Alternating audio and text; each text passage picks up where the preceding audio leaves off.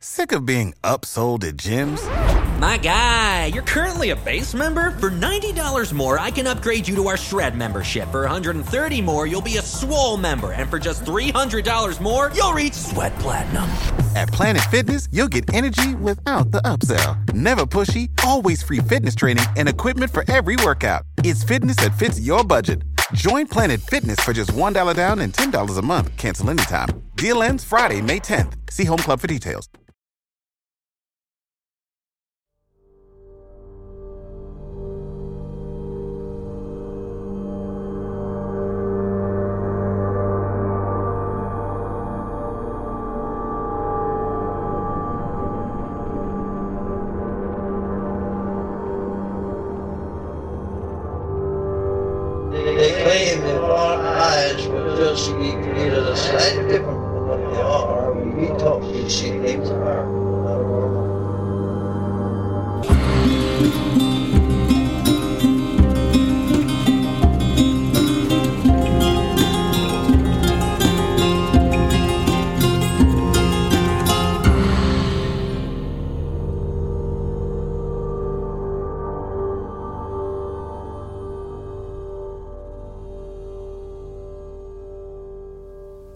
Strange Familiars. Happy New Year. Happy New Year to you, Tim. Our first show of the year. People didn't like my sample. It's okay. They- found it very jarring. Tyler Strand called me a, a couple hours after the episode dropped, I think. And he's like, You know, there's voices at the beginning of your episode. That's all the further he got. He didn't listen in to where we actually talk about it. And I hit it again and say, You're late. You're late. He's like, I've been listening to it. I'm trying to figure out what they're saying. On tonight's show, Jennifer will tell us about upright wolves. What's the difference between an upright wolf and a dog man? I don't like dog man. It's the same. Oh, okay. So I don't like the name dog man. I think it's a stupid name. bipedal wolves. Bipedal wolves, Wolfman. Hey, I'll take werewolf. Yeah, I just don't. I don't like the term dogman. Anyway, these were upright canines, whatever you want to call them, right here in York County. This is a local show. Uh, it extends know, outward, but yeah. but there is a there's a local. There's a local element to it. She's also seen strange lights in the woods and in her house. She's got some ghost stories as well. So we'll get into all that in a minute. Before we talk to Jennifer, I would like to thank our patrons. Thank you, patrons. Thank you for your help. Thank you for your support. We could not make Strange Familiars without you. If you like what we do and you'd like to get extra content besides, you can become a patron at Patreon. It's patreon.com slash strange familiars. All of our patrons get commercial free versions of the weekly shows plus extra shows every month. At least one. Sometimes we do more than one. Again, it's patreon.com slash strange familiars. There's also a version on Apple Podcast called Patron of the Strange, where you can join and get the commercial free weekly episodes as well as the bonus episodes. All right, let's go ahead and talk to Jennifer.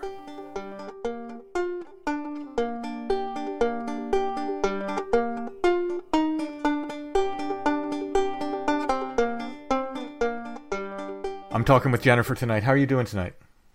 I'm good. How are you? I'm doing great. I'm very anxious to get these stories because one of them's right outside of my hometown, it sounds like. Yes. You have some local stories here from York County, as well as some other things. So, but uh, if you don't mind, because it's where I live, I'd love to get the York County stories first.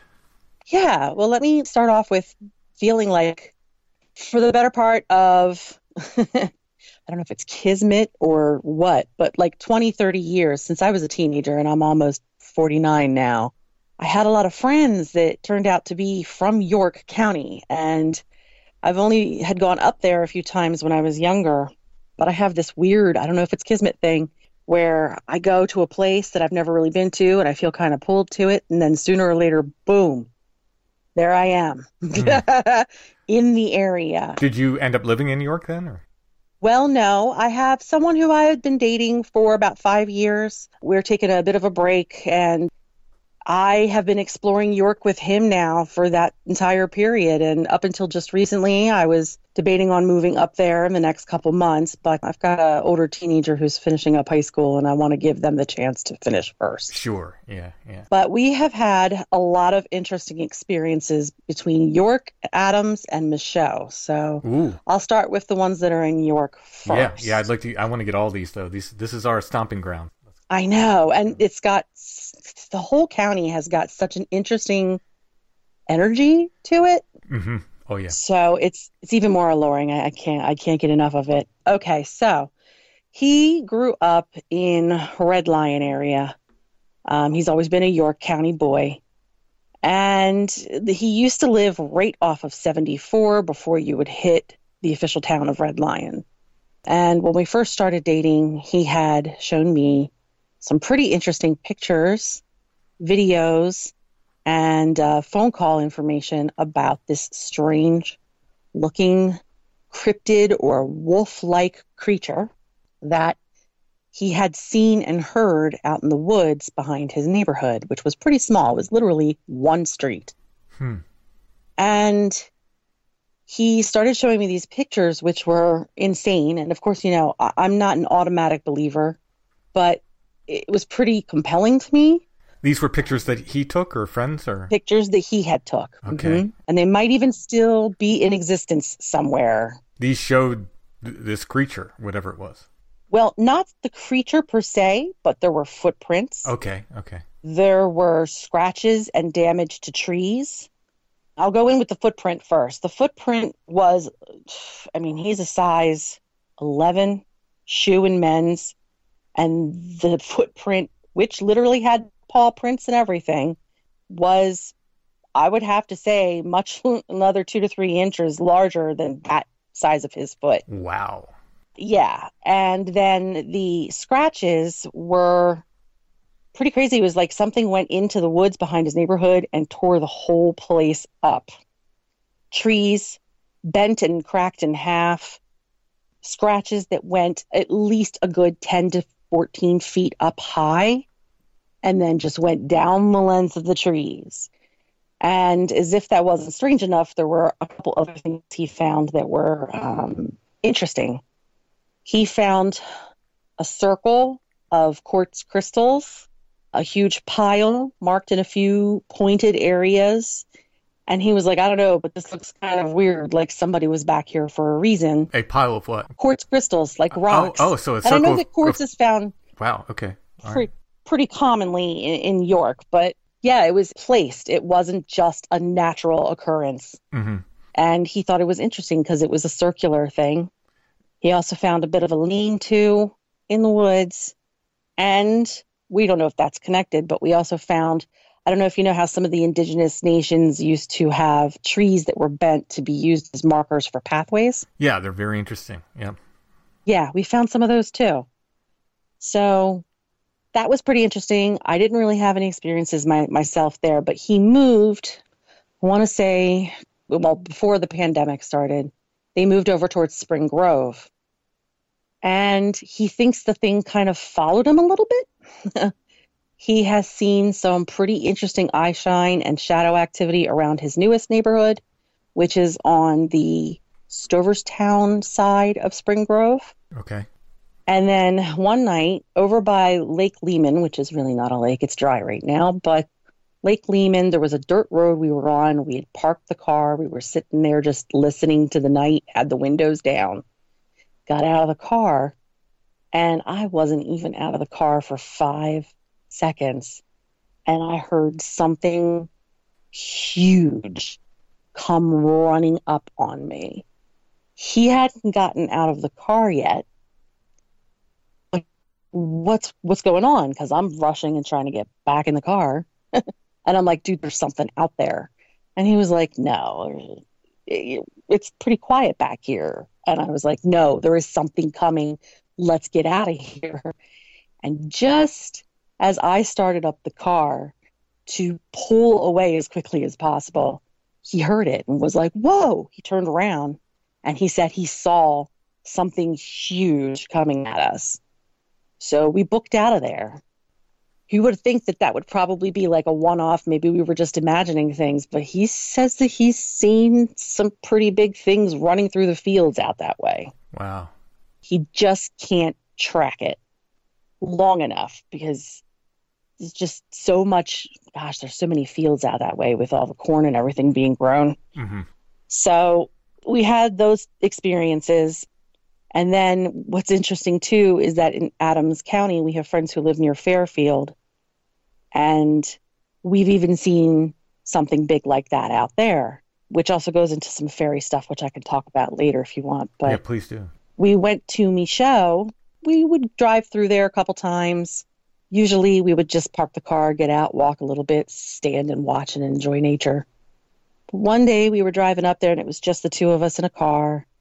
And there was this one guy that we happened to approach head on who had a dog in the car with him. And like we were all just moseying about, so we think. But all of a sudden, the dog, who had been completely calm prior, starts freaking out, trying to get out of the passenger front seat window, barking at something in the trees. He was driving, I was a passenger, and I was like, What is that about? And I was like, Wait a minute. I saw something move. And the dog was freaking out, but the guy kept going. And it just got pretty creepy pretty quickly. It wasn't like either of us were speeding in our vehicles because there's a lot of potholes and rocks. Yeah, it, Michaux's weird too. Oh, yeah, the yeah. whole area is kind of weird. yeah, Michaux's a super weird place and has Yeah. it's a big forest, but even considering there's the number of sightings that are there is pretty wild considering the size of the place. and it was up near where the quarry is. Okay. So, I mean, I, I try to keep track geologically of areas I've hit pins on things because I'm really interested in this stuff. So I make notes. I drop pins. I make notes. hmm but we've had interesting things happen in Fairfield. You know, I know that there's got to be coyotes out there. Because one night we sat out like right around Halloween, and all of a sudden there were howls coming from the woods. we've had interesting times on our friends' land because they live facing now I don't know the name of the mountain, but it's where there's a ski resort. So they can look out over the valley and see, and there's nothing in front of their house. It's all field. hmm Um, but they have a bit of a brick wall, like an old fashioned, maybe Civil War era typed brick wall kind of on the property line. And he saw something pretty big move. The howls kind of oddly stopped and everything went eerily silent.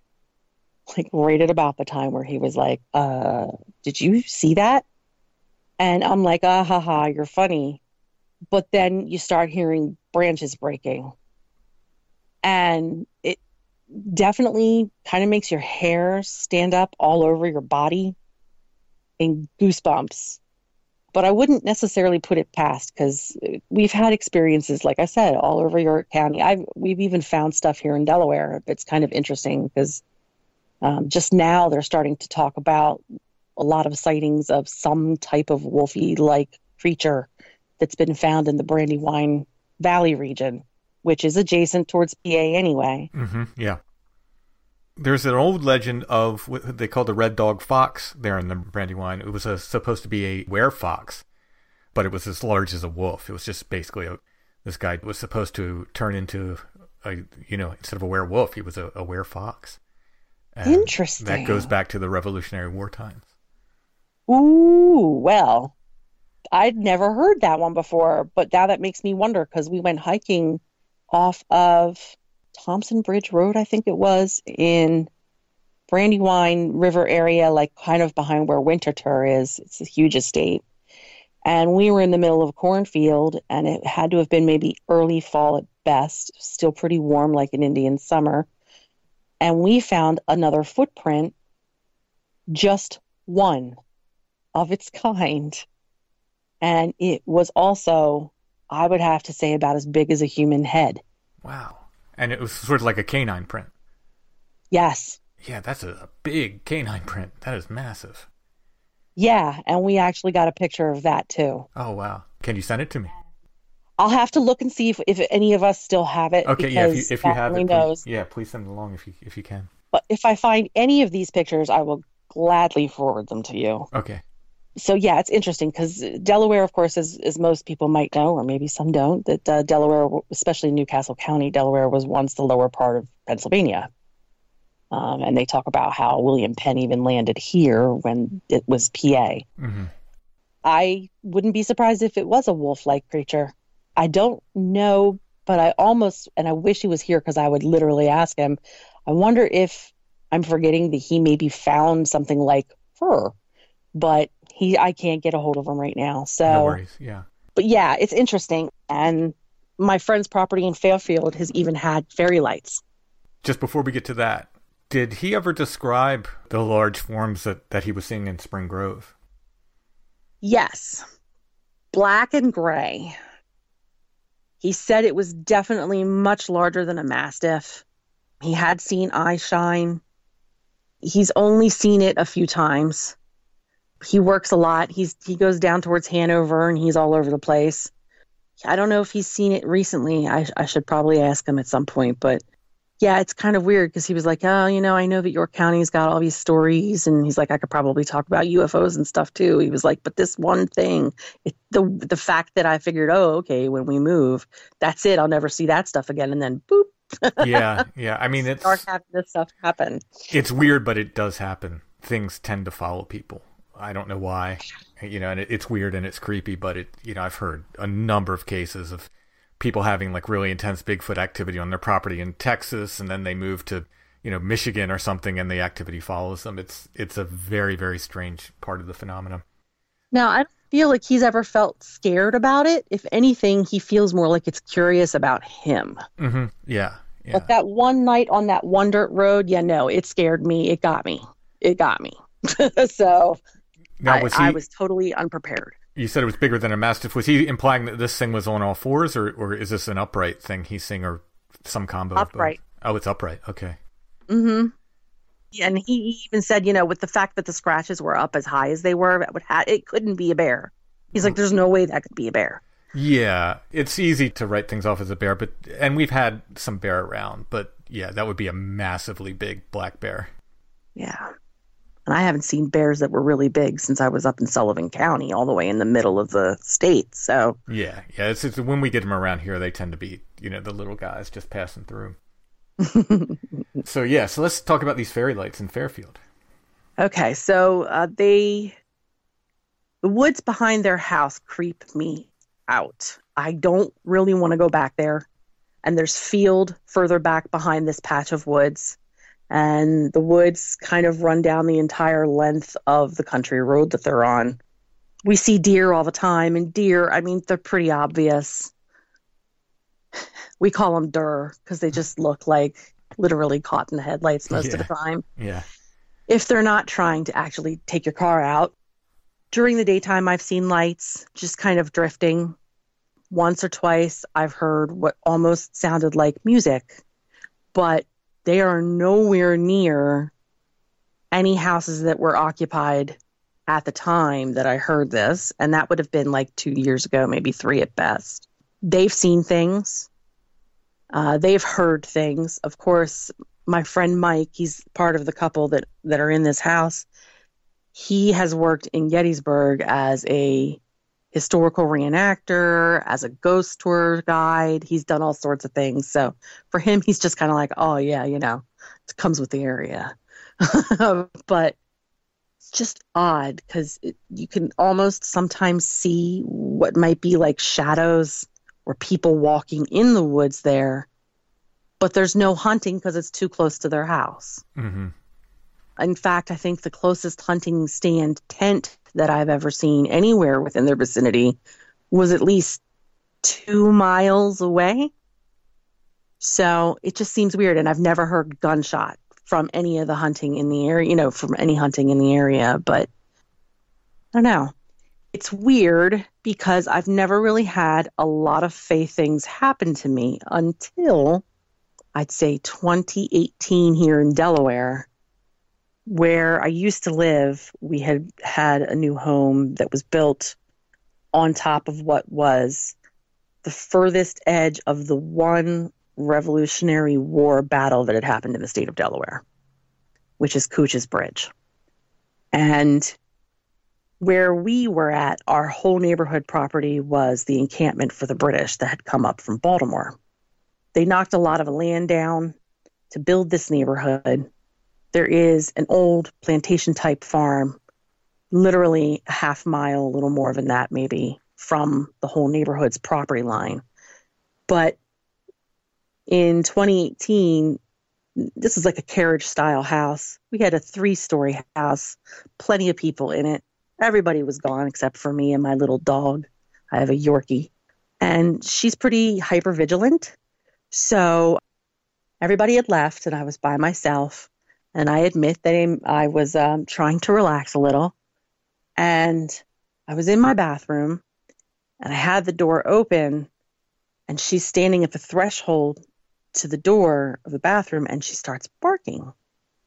And I'm like, Pepper, stop. What are you doing? Shh, there's nobody here, girl. It's just us. And I start realizing that she's actually barking at something that's moving and she's tracking it. So I'm like, dog, what are you doing? Stop. And I get up, I finish washing my hands and everything, and she's starting to growl. And as I come out of my bathroom door, I had a huge master suite. They're legit about, mm, I want to say, four feet up from my wood floor is a light. And please pardon my French when I say I was pretty much like, well, gee, I must be pretty high. you know, like I'm seeing things. And then I'm like, no, wait, I can't just be seeing things if the dog is seeing things and this little itty bitty yellowish white light is just kind of doing a little dance, not drifting like dust. It's purposeful and it's kind of floating down, and the dog is watching it. And I was so mesmerized by it that I was literally getting down to my knees watching as it was descending down towards the floor. And I'm like, what is that? you see it. I see it. Why isn't anybody else home to see it? And it just got right at about four inches from the floor and then poof, just disappeared. Mm. and I know it's kind of strange, but after having sold the house in 20, yeah, right around 2020, it was during the whole beginning and, and, and height of the pandemic my kids have been telling me stories even more recently about some of the weird things not that only had they seen but had heard in the house. And so it's kind of been on mine lately because i'm starting to remember a lot of other weird occurrences that we've had had had in that house including lights in the woods weird shadows and movements in the woods uh, i still remember the first weekend we moved in, being in the bedroom, sleeping, and waking up hearing voices. And it wasn't like I could hear exactly what they were saying, but you could tell that it was almost like at least two people, maybe mm-hmm. more. And they were kind of muted, and you just heard the exchange. And my kids were like, oh, yeah, we used to see stuff all the time. You know, we would see shadows up in the loft. You know, we would hear footsteps on the floors that were carpeted up in their rooms, creaking the wood underneath. They would have lights and things turn on, turn off by themselves. One time we had a doorbell ring and no one was there. Lots of just interesting things. I mean, I don't know. Maybe I could say, oh, I could chalk it up to ghosts, but a light like that? Mm, I don't know. I'm kind of open minded about it, but I feel like that that was weird. That was that was like a fairy because it was really tiny. It was hmm. really mm. really tiny. Yeah. I, so sometimes I think light is the sort of uh, base form for all of this stuff, you know. But other times, who knows? I mean, you know, this is just me speculating to the extreme. The other thing is, you know, there, there's the old trope about building a house on on top of a burial ground or something. Yeah. I think yeah. building a house on top of a battlefield would give me just as much pause as far as uh, engendering paranormal activity. I think you probably get just as much, if not more, on a battlefield. Every battlefield seems to come with a slew of ghost stories. Well, it's got a slew of emotions from all of the people that were there. Absolutely, yeah.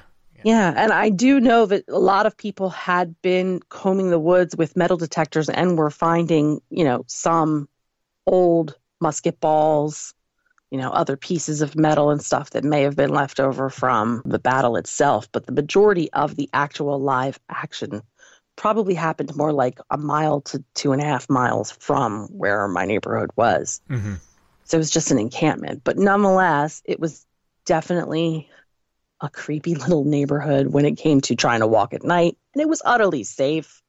But we did have weird things happen. We had lots of weird things happen. And uh, it doesn't really phase me entirely because I've seen stuff since I was a really little kid. And I th- kind of would swear that my two children have odd gifts of their own. One child sees auras and colors off of things. Another child has seen ghosts since they were small. They even had weird past life dream experiences that were just uncanny. Wow. That's always really intense when kids start talking about that. It's like, what? Yeah, yeah. Well, I mean, it, I, I, I kind of chalk it up to them as this comes with the family line. Hmm Because ever since I can remember, but like I said, I've seen ghosts ever since I was little.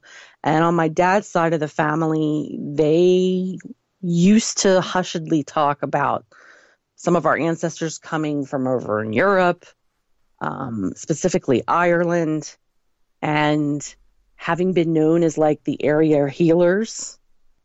My dad once sat me down when I hit about 13, 14 and was like, hey, kid, just want you to know now that you're hitting puberty and all that stuff is happening, you're probably going to see things. And I was like, duh, dad, where you been? Hmm. And that kind of goes for me with my odd gift. And I do consider it a gift. It's kind of like a double edged sword because there's sadness but joy with it as well. I've had a lot of people in my family who have died and they come and visit me almost literally to the minute of them dying Oh, really? to pass on messages for me to give to other people in the family. Wow. So they're in some other location and an apparition appears to you, in other words. Yep. And usually it's in dreams as opposed to while I'm awake. Still valid, I think. You don't have to give me the exact messages, but what are the nature of the messages? Basically, like, it's okay. I'm all right. I'm not in pain. Tell everybody it's all right. Don't be too sad. And it's funny because it's not just the one time on their initial onset of death, but sometimes, like, my mom's parents come back to give me messages like, tell your mom to stop being such a pain in the ass. so, um, and I do pass these messages along. How are they received? usually pretty good. There's a few people on my dad's side of the family that really stay away from me, and I'm totally okay with that. Mhm. But when my dad's sister passed away from cancer, he was there with her, and he said they went to bed, and she passed in the middle of the night. And as soon as they woke up and realized that she had passed, he went outside and he was smoking a cigarette, and he saw a falling star and he had said to me, you know, I always thought that usually when that kind of stuff would happen to me, instead of me having dreams about them, it was more like the environment would change around him. So, like the winds would pick up, or the rains would either start or stop, or, you know, like little subtle changes in the environment at the moment of so and so's passing. But for me, it's always been in the dreams. Mm. But he remembered her passing. And then when I, when his mother and his father passed, they came and visited me. And I told him when his dad died, it was like grandpa was on a boat. He had your sister with him, and they said, It's okay, we're all together. He was like, I, I totally, I totally believe you. And I even told my grandma, um, and she passed away two years ago next month. And when she passed, she came to me and told me that she had an entire collection of envelopes to give to everybody, like all the grandchildren and the great grandchildren, that she had um, little notes and messages, maybe a little bit of money or other things that she had intended that certain people in the family get. And I was like, she's mad because nobody's listening to what she wanted. And my dad was able to confirm about a year ago that, in fact, one of the other sisters had said, yeah, mom had had like a whole stack of envelopes Wow. that were for everybody to go out, but they never got distributed. Oh. And she gets mad. She definitely gets mad. So, but her and, and my grandfather, I don't know. It's like I haven't seen them together. They're always separate. So, but yeah, I mean, I've, I've had those things happen with the fairies and, and the cryptid or whatever wolf creature it is and the, the ghosts and things. And yeah, Michaux, Gettysburg. I mean, we've had a lot of stuff happen with ghosts and stuff in places we've stayed at, even in Gettysburg. And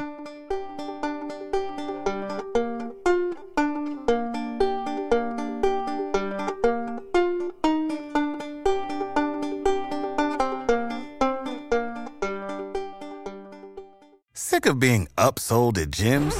My guy, you're currently a base member? For $90 more, I can upgrade you to our Shred membership. For 130 more, you'll be a Swole member. And for just $300 more, you'll reach Sweat Platinum. At Planet Fitness, you'll get energy without the upsell. Never pushy, always free fitness training and equipment for every workout. It's fitness that fits your budget. Join Planet Fitness for just $1 down and $10 a month. Cancel anytime. Deal ends Friday, May 10th. See Home Club for details.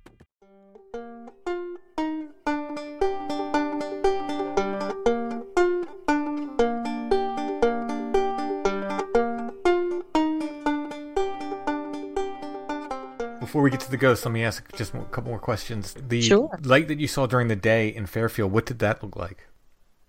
sort of like flashes of sunshine when you hit a reflection Okay. of glass. Ha- Could you tell how large? Was this more like an orb shape, or was it? Did it have any shape? Like flashlight sized beam, not really shining like a flashlight, but just a quick flash. Mm-hmm. I asked my friends, I said, you know, is there anything back there? And they were like, nah, there's nothing back there. It's just more field behind the woods. And I was like, well, is there a house close by? And they were like, nah. The closest house is a, three quarters of a mile away. And I was like, are you sure there's nothing back there? Because I saw lights. And they were like, man, it's probably the faithful. And I was like, okay.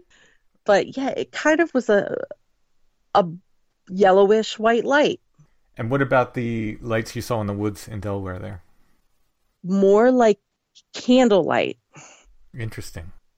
because it was nighttime when I saw those. Mm-hmm. Yeah.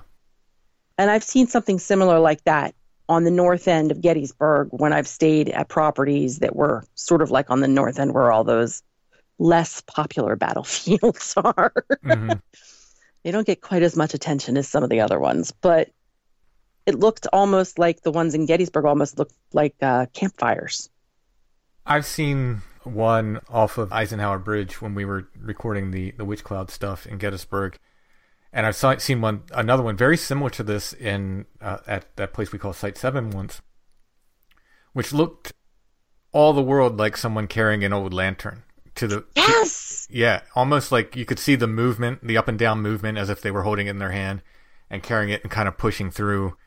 Well, the one in Gettysburg was across, sort of like across the uh, the field, across from the Yeah. bridge. But the one in in Site Seven was uh, through the woods. You could see that, and it just looked like somebody holding a lantern and kind of walking through the woods. It was- Bobbing along. yeah, really creepy. Yeah.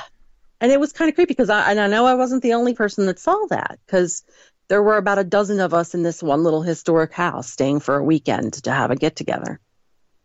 And it was interesting because the house itself had been owned by an older woman who had recently passed away. So they, I guess the family started using it sort of like a B&B rental, just a rental cabin.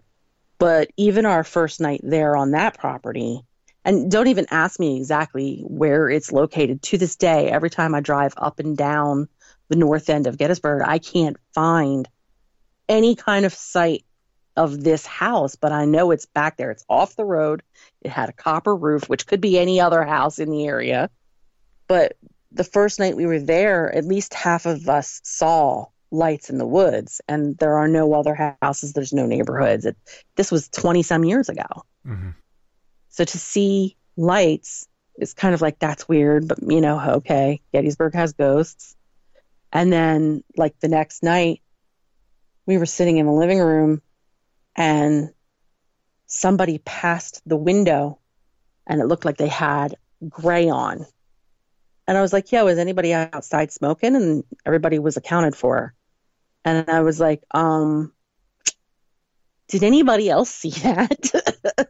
and at least one or two people were like, yeah.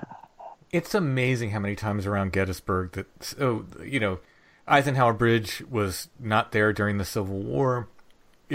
Goes over, um, uh, what is it? Is it Willoughby Run there? I believe, which did have they, there was some battles around there, and they did say that was one of the creeks that that ran red with blood during the battle. Ooh. So there was some activity around there, but it's not really like part of the battlefield there. Mm-hmm. And uh, one of the people we were talking to one night when we were out there said they were parked in their car, or this this might have been one of the ghost guides that we met when out there. I think it was. I think he told us this story that either he or someone he knew was parked in the car, and I think they drifted off to sleep or something, or or maybe they just kind of zoned out. All of a sudden, they noticed there was a, a guy in gray standing next to the car, like looking in the window. And they said, you know, look, I know we're in Gettysburg. I know how goofy this sounds, but it looked like a Confederate, you know, uniform. And this, you know, guy just looks in the window, kind of walks away, and they get out to look for him, and of course, don't see anything, can't find him anywhere. That's weird, but then again, I believe it. Yeah, yeah. I mean, it's like the number of Civil War things that pop up around there. There's the famous story about the people who picked up the hitchhiker that they thought was a reenactor that climbed in the back of their pickup truck, and you know they drive along, and then they look for the guy and he's he's not in the back of the pickup truck. It's like, mm. you know, how did this, you know, ancient ghost or what was he thinking? Like, I guess, you know, he'd never seen a pickup truck during the Civil War, but he hopped right in. I don't know. Well, it was pretty interesting because the house itself was really cute, and it was definitely, I would say, an early to mid 1800s homestead. So it was almost completely original. You know, all the bare wood everywhere. Um, and I remember her when we first got there, my girlfriend who arrived first to open up the place was like, I think that the woman who died is in here. And I was like, What do you mean? And she's like, Well, I heard footsteps on the stairs, and they're the old, old colonial kind of curvy, small, narrow, like, no, I'm never going to get my IKEA box up that staircase kind of stairs. Right. Yeah. Yeah she was like, I have this weird feeling that she's here. And I was like, that's kind of cool, kind of creepy. Okay, cool. You know, it's not like our first ghost rodeo. I get it. So we were cooking dinner the first night, and I would usually do the chef duties. And uh, one of our friends was standing there, and he's like, I don't believe that. This that's bull. There's no way that ghosts are real. And literally everybody who was in the kitchen, just all standing around or sitting. I'm facing the sink and the house itself had two entrances. So one was on one side of the house, and the back porch was on the kitchen side. And he was standing next to the back porch door. And right as he said that, the, the porch door flew open. Oh, wow. Out of nowhere. And everybody started laughing. And I turned around and literally was like, dude, she's telling you straight up either respect it or get the hell out of her house. And he was like, okay, okay. like, okay, fine, I believe it now. Yeah, I've been tapped you know, on the shoulder. Yeah. Yeah, yeah, but it was kind of creepy because, like, late at night when everybody was passed out, and there had to have been like two or three bedrooms upstairs, and one of my friends and I were crashed on a air mattress in the living room.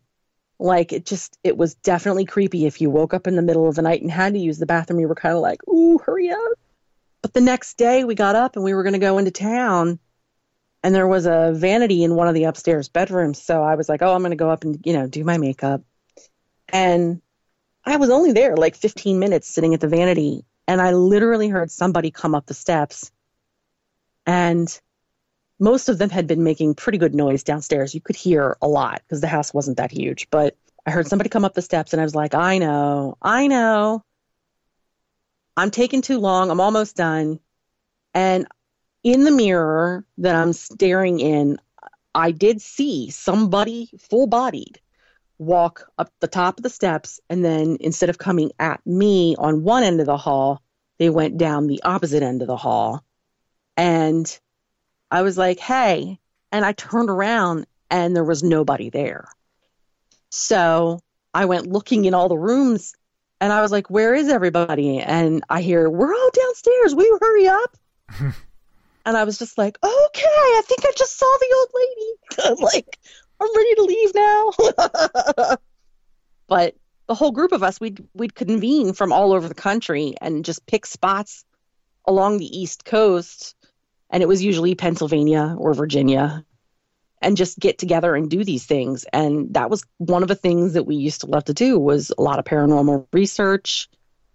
And i have tapes filled with evps you know i have a couple weird pictures in gettysburg where we were in devil's den and i had a blair witch moment happen.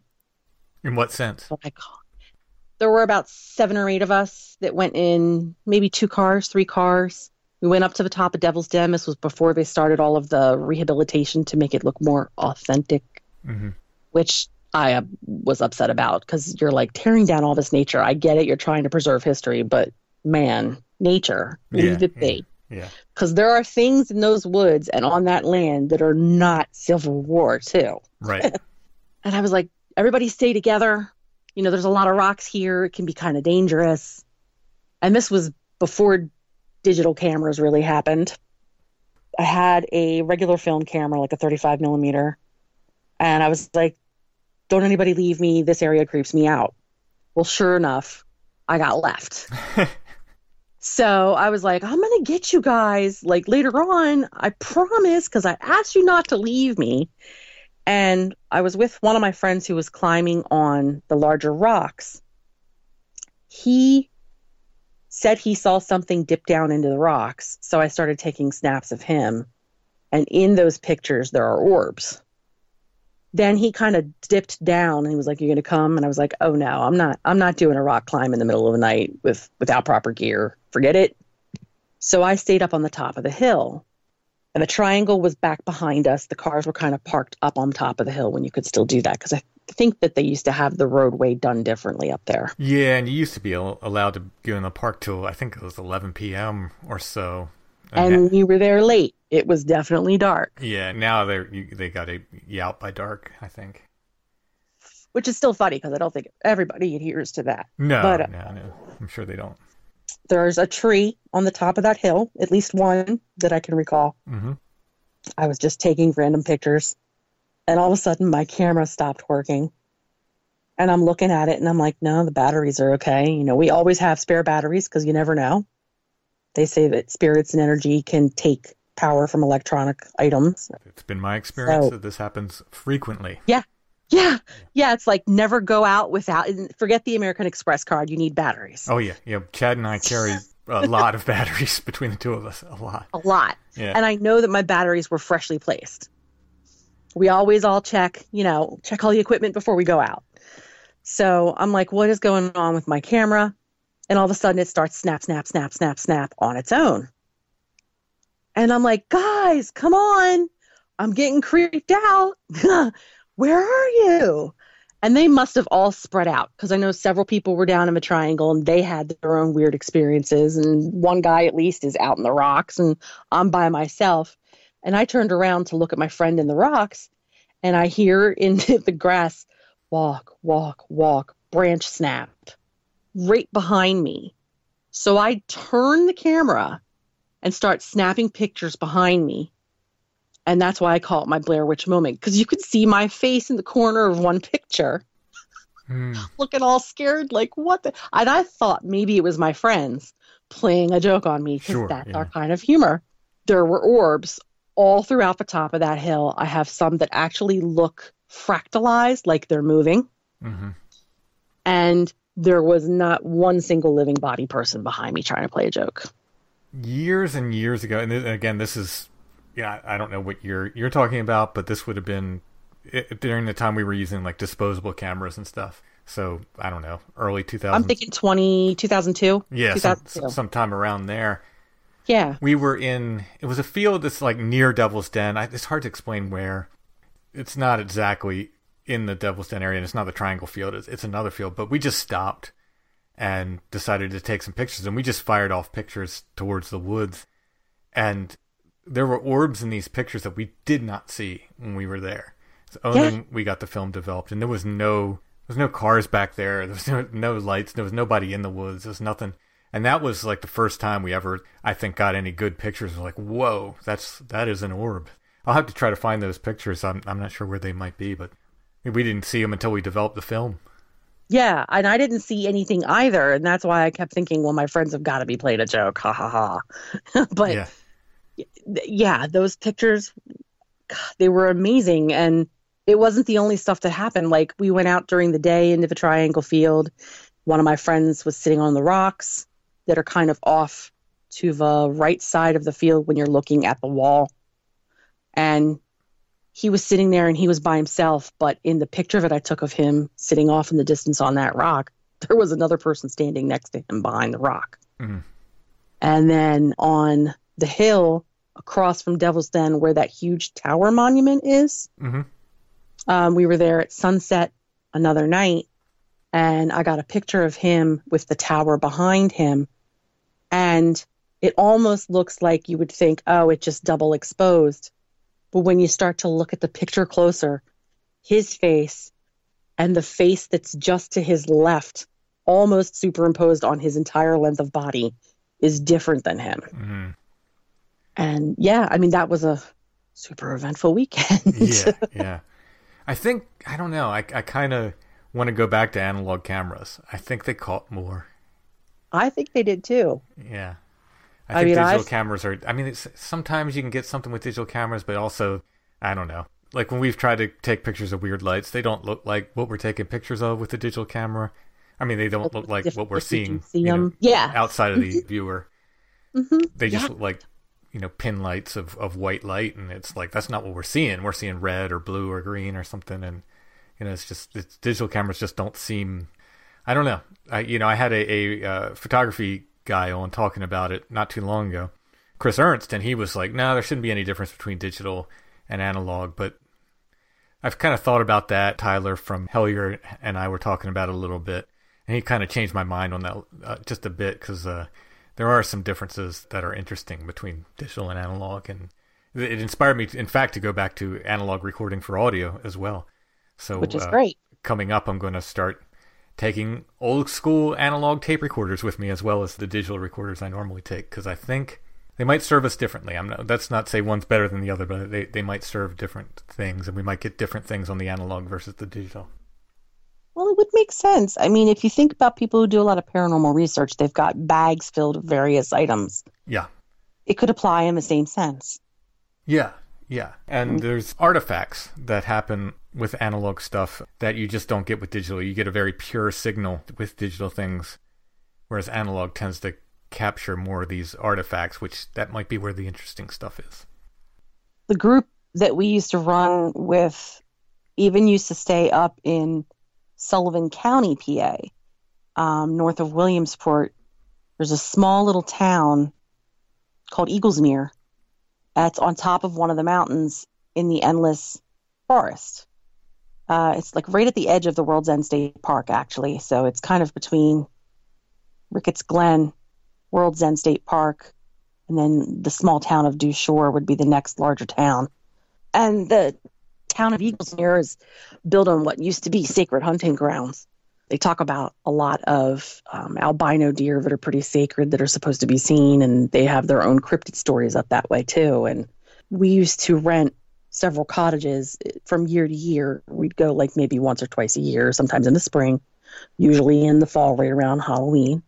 And we would do paranormal research in the small town while we were there for like upwards of a week. Um, we used to get permission to go sit in the cemeteries at night and try to get stuff done there. And that's where I got a lot of really good EVPs too.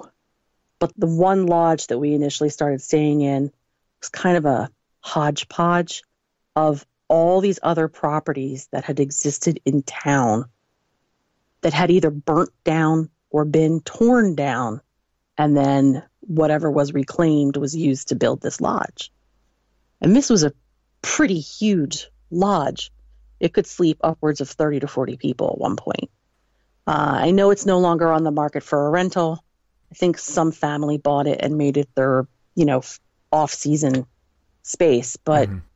we all used to swear that there was a vortex right near this house because it was just off the chain with paranormal stuff happening. I've got arguments on EVPs that are not coming from anybody that was in the lodge, even though we were there. I've heard piano playing by itself in the middle of the night on these EVPs. Uh, I've had knocking where something is like, oh, look at this little thing. What is this? Tip, tip, tip. We've had, it's interesting because, again, as the cook, I was in the kitchen a lot. And um, no matter how many times you would close this one utensil drawer, it just kept opening up on its own. You would hear the pool table being played in an adjacent room down in the basement where the kitchen was, but nobody was in there playing pool. We had a bunch of us sitting up in one of the top floor rooms one day, just talking about a bunch of different stuff. And this glass kind of hurricane lamp was like a tall standing lamp rather than a table lamp. The globe just shattered for no reason out of nowhere as we're talking about the stuff in the house hmm. that was happening. And it kind of creeped us all out because, like, nobody hit it, nobody touched it, it hadn't fallen or been moved. You could see people and hear people moving, like down the hall sometimes. Sometimes you would pick up smells like perfume almost when nobody was wearing any rose based perfumes.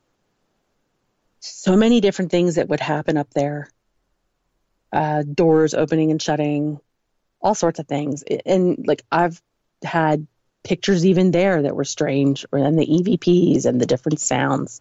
One day it was funny because I was down in the kitchen and everybody else was basically on the two top floors talking. And I had music playing on a CD player back when the our stereo systems were a little more boombox portable, mm-hmm. but not quite as small as handheld. The volume on the player started turning up and down by itself and then would pause and then go and then pause and then go. And I was like, haha, you guys are funny. Stop it. I like that song, but there's nobody down there but me. Mm-hmm. And so, like, I'd go and investigate, try to figure out something wrong with the CD player, come back, and the drawer will be open again. No. but some of these structural pieces that the lodge had been built from had actually been from some pretty disastrous fires where people lost lives. And I mean, I fully believe that imprints, energetically, spiritual, however you want to claim it, can definitely be left on items and then influence an area. Because the house, there had been no house standing on that property prior to that lodge being built. And it had to have been built in like I'd say 70s maybe, so it wasn't that old. Mm-hmm. But yeah, it, it, that town has just got a strange, strange energy as well. And I mean, I don't know. For me with PA, especially the way I feel about like York County and stuff, I don't know if it's it's because the Appalachians are close by and run through, or if it's because of the courts or if it's just strictly because of the lay of the land. I know that there are some people that believe it has to do with the Susquehanna. There's just so many odd things that have happened in that area. And that was my next question because I get asked a lot, like, what is it about Pennsylvania? That was actually the next question I was going to ask you. What is it about Pennsylvania? It. I don't know. Yeah. I don't know.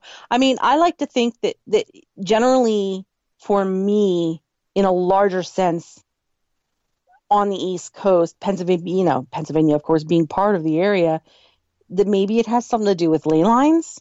Mm-hmm. If it has to do with the Appalachians, we know that the Appalachians are one of the oldest formations mm-hmm. on the planet. You know, that they run originally would have run all the way up towards Scotland. Yeah. All the way down. So who knows? I mean, it could be a lot of different things. But PA has this just strange sense. And I mean, I've lived in Delaware off and on most of my life. I've lived in Bucks County. You know, here I am thinking about moving to York County. I've been all over the state, and it just seems like that specific area is a little bit different than others. So, my other question is considering that you've had these different experiences in these different places. And I often ask people this, and it may be not one or the other, it, it may be both, or you know, one may lead to the other. Have you considered that it maybe it's not the places that are haunted, but maybe it's you that's haunted? I mean, if some of my family members want to come see me, I guess that could be considered a type of haunting of myself. But I've not had tons of activity generally Mm-hmm. following me from place to place. But I'm, I- you know, it's possible. I mean, my dad saying that there are certain gifts in the family is one consideration. One might say that it's some sort of thing that's passed down in the family. Another might say, oh, maybe you're just mediumistic. You know, you ask somebody else and they might say, oh, honey, you're just strange and eccentric. Right, sure, yeah. But Yeah, and it might be that it's a takes a certain type of person in one of these haunted places to sort of, you know, activate things or I, you know, I can't guess how it works, but uh, it may be the combination of the, of the two. sort of PK-ish, maybe. I don't know. Yeah. I've not really had a lot of poltergeist stuff happen, but most of my friends have some sort of weird kind of second sense or psychic gift or Mhm. you know mediumistic skills. We've had some pretty uncanny things happen to groups of us at a time. So there've been times where some of us have been isolated and had things happen, and others where we've all been together and have had things happen. So that might break the mold of whether or not I'm haunted.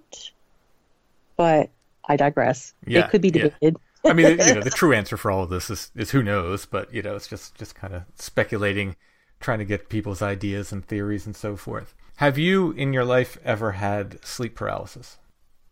Not in the sense that I understand it. I've never really been the kind of person that's been plagued by, like, say, night terrors or nightmares. Mm-hmm. And I've never really had a dream where, like, I've woken up and maybe been in the half state where I can't move. But I've had pretty intense dreams where somebody will be saying something to me or I'll be crying in the dream, talking, and then I wake up and I'm speaking out loud and I'm crying, Mm-hmm. Yeah, yeah, being woken from that. yeah. I don't know if that would be considered sleep paralysis.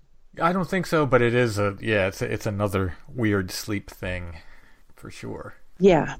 All right, so the last question is a fun one.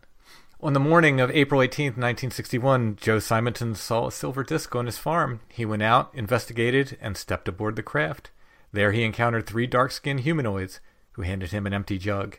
Joe filled it with water and brought it back to them. In return, they gave him some pancakes. The question is would you eat the pancakes?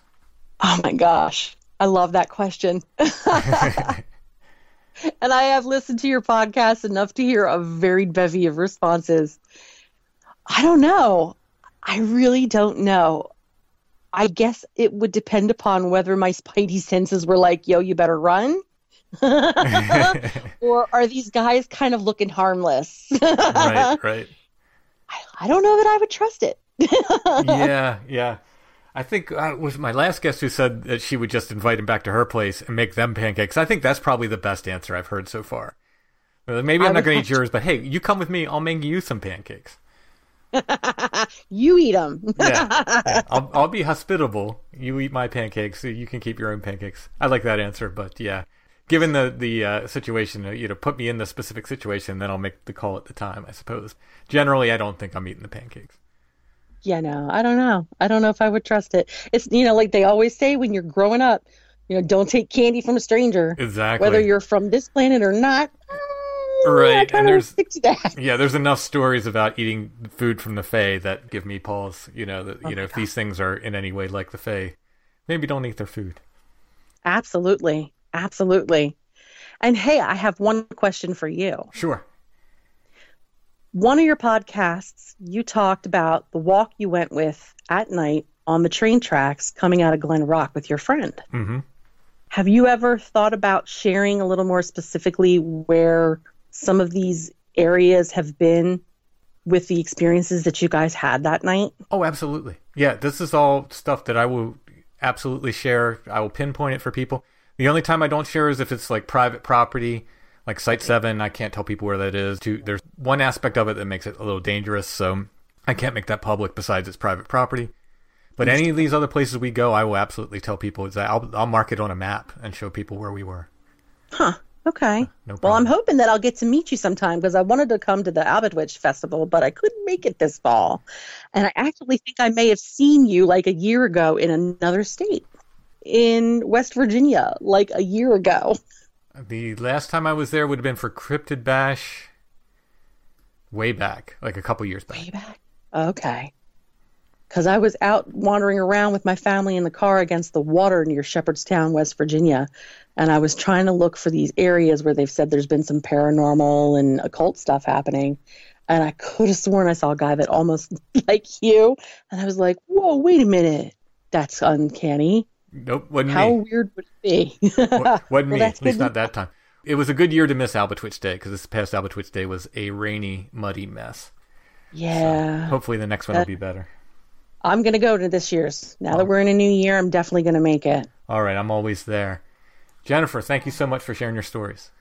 Thank you so much for listening and thank you for meeting. I'm so happy that you guys do everything that you do. So thank you from everybody.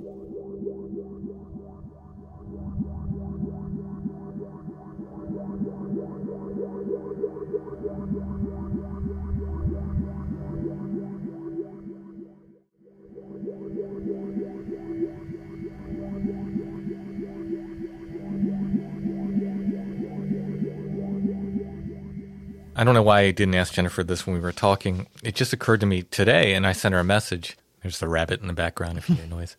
She talks about whatever this thing was leaving a circle of quartz. Uh, this creature, this wolf creature, whatever it was, or, or something left a circle of quar- quartz. And she said quartz crystal, and I thought about it. I was like, does she mean quartz crystal or quartzite? And she said, oh, quartzite. So like the white quartz she clarified a little bit. She said it was like a almost like a bullseye pattern, like a circle of white quartz with something in the middle. In Hex Hollow, when I was at my chessboard, it would almost always be a triangle with one in the middle. So not a circle like a bullseye with one in the middle, but a triangle with one in the middle, all of white quartzite. So that's pretty interesting. Just wanted to make that note. Another possible connection. More dead stuff for our curiosity of the week. This one is. Uh, did you get this in an auction? Th- This one isn't one of the ones I found. Yeah, I think I, I think I got that in an auction. It's a uh, cap of a deer skull. Would you say? I am not an expert in that. with little spike antlers on it. It sits upright. Could be used as a paperweight. Could make a uh, hat from it. I mean, yeah, actually, it probably would be good if you were making some sort of headdress for it. It was, it probably would be kind of ideal, wouldn't Yeah, it? yeah. Many, many uses for this. I also like the fact that he is uneven. Yeah, Two points on one side, one on the other, right? yeah. I don't know if he got into it with something and it, his it broke off or it just grew that way. I think it's like the rest of us. No, none of us are really even. So I would take a photo of this. I'll put it in the show notes. If you click on that, it'll take you to our Etsy shop where you can purchase this and other curiosities of the week, those that are left. Also at Etsy, what do we have there? We have everything. Everything. Mm-hmm. Now be careful. I think that's misleading.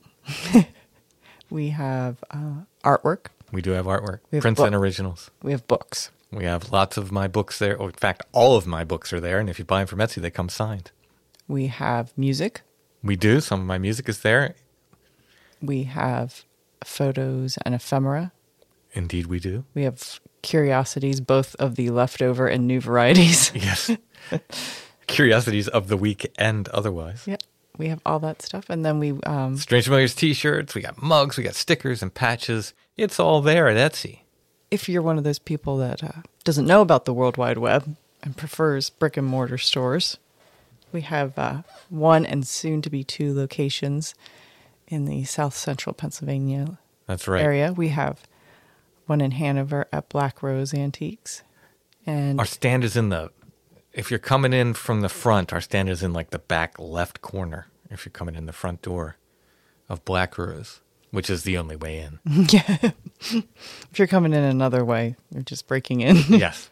And soon, by February 10th, we will have a new stand in the super cool State Theater which is a, a new vintage co op in Columbia, Pennsylvania, which is where the Albatwitch Festival is. Yes, I'm super excited to have a permanent home for my books in Columbia. Yeah, so we'll get to have things there, and it's going to be, it's like an over, I think it's like a 40 dealer co op in a beautiful restored Art Deco theater, which Yeah, it's, it's- like, it couldn't, it really couldn't be cool. I just like to be in there. Pretty massive, yeah. It was an antique shop before, but they're doing some improvements and Yeah, they've really they've really put a lot of work into it. So if you enjoyed uh, Fragments of the Past, which is the antique store that was in Columbia in a smaller location, they've taken that over and are making a much much much bigger location. And it's Columbia is like such a cool place. We like Yeah. to go there at least like once or twice a week. And I love Columbia. Love Columbia. Over at Black Rose in Hanover, though, Chad's there with us. Chad has a good bit of wool, and he's got axes and some knives and stuff in a in a display case. there. bespoke knives, yeah, not yeah, just your regular old knives. yeah. My books are there, and you have a selection of a lot of you have a lot of glass over there. A lot of uranium glass. I sold out of a lot of that, but I have a lot of different colors. I collect anything shiny that looks nice in the light. Mm-hmm. So we've got stuff. We've- We've got we stuff in stuff. various places. Yes. And we'd like you to have some of our stuff. Go ahead and check it out. In Columbia, you're going to focus a lot more on photos, right?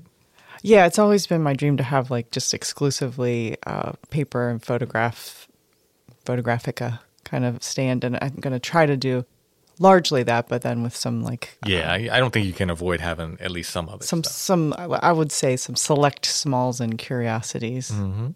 Well, we will make an announcement when that shop opens, so everyone can come visit from near and far. It'll be great when Albatwitch is here because it'll be something like you can do that along with Yeah, exactly. All right, that's it for this episode of Strange Familiars. Thanks for listening, everybody. We'll be back soon with more.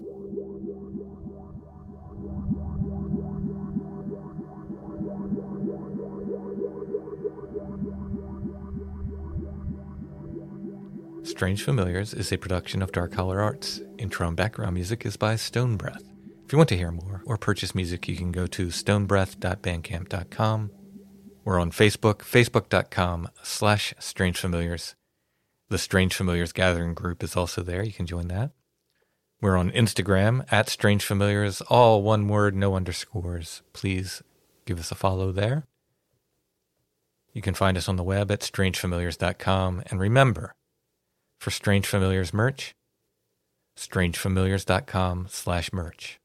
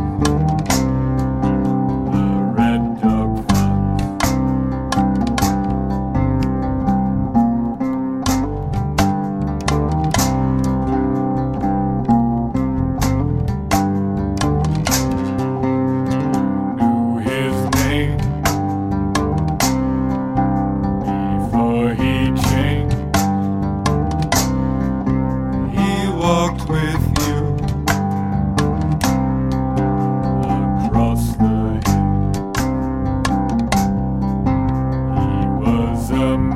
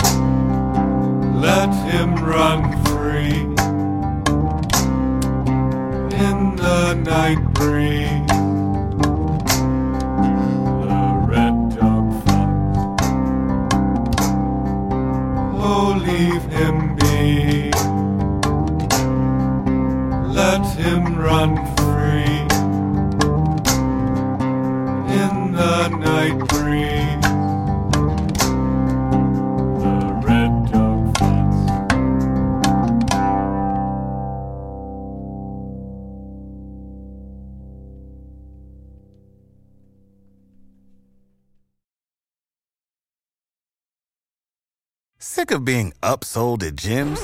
My guy, you're currently a base member. For $90 more, I can upgrade you to our Shred membership. For 130 more, you'll be a Swole member. And for just $300 more, you'll reach Sweat Platinum.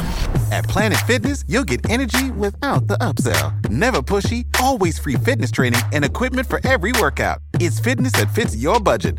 Join Planet Fitness for just $1 down and $10 a month. Cancel anytime. Deal ends Friday, May 10th. See Home Club for details.